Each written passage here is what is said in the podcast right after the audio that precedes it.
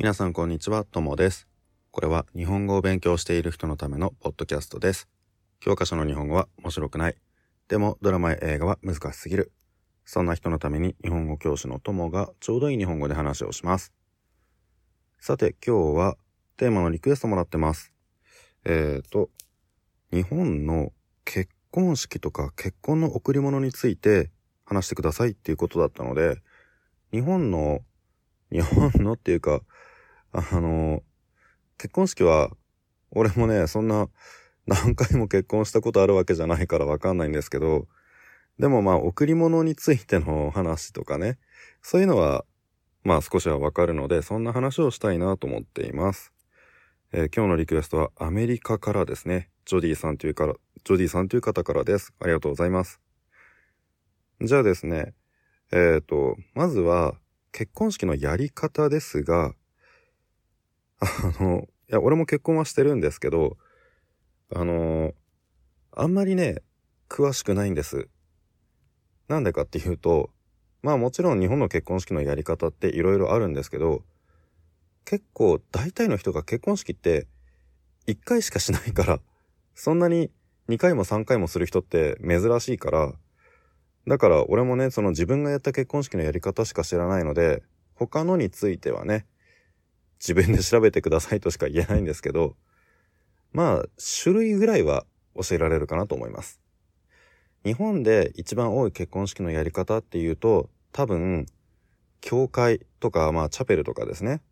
そこでやるものだと思います。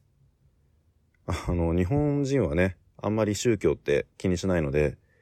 仏教とか神道とかね、そういうのを信じてる人でも、別にあんまり関係ない結婚式は教会でいいっていう人が結構多いと思うので、で、やっぱり一番一般的っていうか一番多いと思うんですよ、教会でやるのが。それで、結婚式イコールウェディングドレスっていうイメージを持ってる人もかなり多いと思うので、それでね、結婚するならやっぱりドレスを着て、教会でやりたいっていう人が多いかなと思います。多分、多分ね。俺の周りの人はみんな、あの、教会でやってました。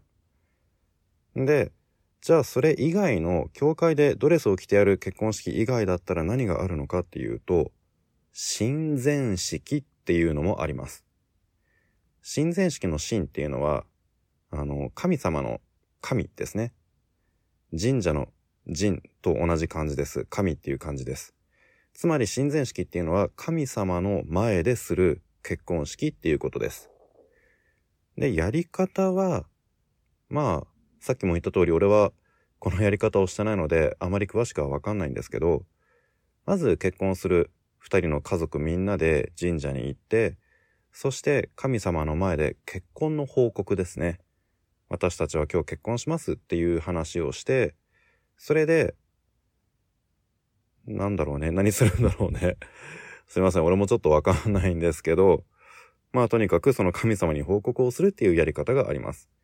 もちろん日本の、あの、神社っていうのは日本のものですからね。そこで結婚式をするので、親善式の時にはウェディングドレスは着ません。えー日本の結婚する時の服っていうと、白むくっていう、真っ白な、あ、これ女の人のですけどね。その真っ白な、あの、結婚する女の人が着る服があります。日本のものなので、もちろん着物ですね。ドレスとかではありません。んで、えっ、と、まあ、他にもやり方としては、親善式だけじゃなくて、日本の神様だったら親善式、仏教だったら仏前式ですね。仏教の神様の前でする結婚式とか、あとは、やっぱり自分は宗教はないから神様じゃなくて、人、今までお世話になった人とか大切な人の前で結婚の報告をしたいっていう場合は、親善式じゃなくて、人前式っていう風に、人の前でやる式の時もあります。こんなのが、まあ日本でよくやる、あの、結婚式の種類ですかね。じゃあ、えー結婚式の、その、いろんな種類があって、そのやり方までは俺も詳しくはわかんないんですけど、でも、あの、結婚の贈り物とかですね。それは自分がもらったりとかあげたりしたものがあるので、どんなものが、まあ一般的なのかっていうのは少しわかります。じゃあ結婚式のその贈り物ですが、結婚式に行くならお金を持っていきます。お金を持って行って、そしてまあお祝いのものとしてあげる。結婚式じゃなくて結婚のお祝いだったら、もちろんお金の時もあります。まあお金が一番便利ですからね。いらないものをあげるよりお金をあげて、そして本当に必要なものを買ってもらった方が役に立つと思うので、お金をあげる場合も多いですが、物をあげる時もあります。大体ね、物をあげる時って、あの、あげる前にちょっとね、本人に聞いたりとか、あとは、なんだろう、こう、驚かせるため、サプライズであげる場合なんかもあるので、そういう時には、直接、はっきりと何が欲しいって聞くんじゃなくって、さりげなくこう、今何か困ってることとかある？とか欲しいものある？みたいなのを聞いて、で、その欲しいものを買っておいて、で、驚かせる、プレゼントするっていうようなやり方もあります。まあ、俺の場合はね、仲がいい友達だったら、もうはっきりと何が欲しいって聞いちゃってますけどね。だってその方が、あの、いらないものあげるより絶対役に立つから。俺が結婚する時も、そうでしたね。何が欲しいかって言われたので、これが欲しいっていうのを相手に伝えて、それをもらいました。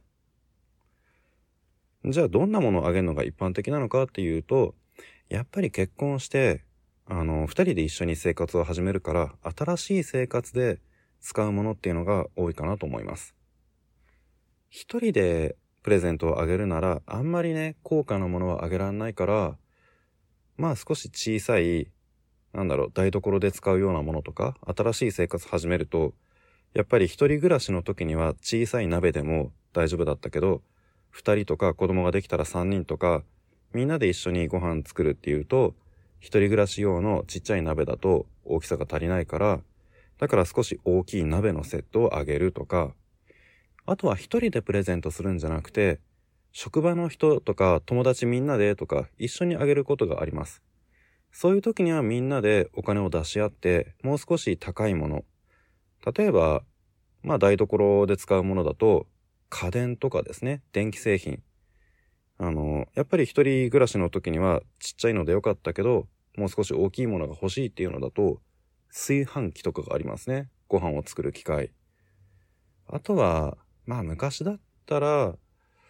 あの、もっとこう高いものとかもあったかもしれないですね。職場のみんな結構大人数でお金を出し合って、冷蔵庫とか洗濯機とか、そういう大きい家電をあげるとかですね。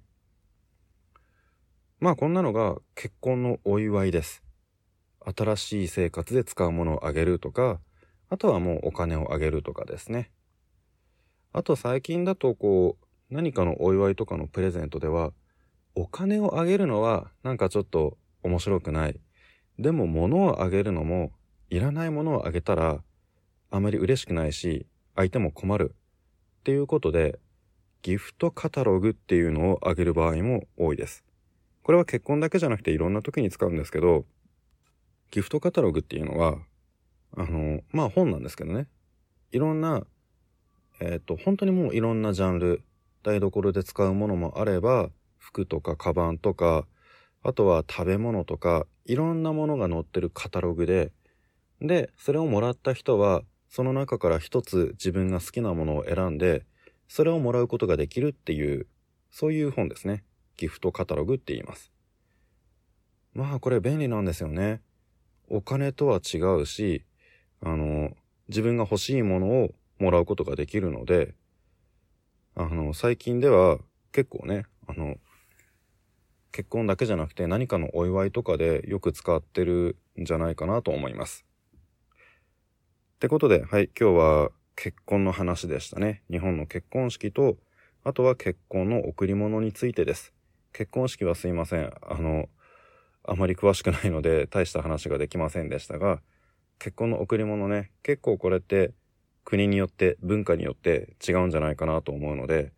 もし皆さんの国で何か面白いプレゼントとかがあったら、ぜひ教えてください。じゃあ今日はこの辺で終わりにしたいと思います。さようなら。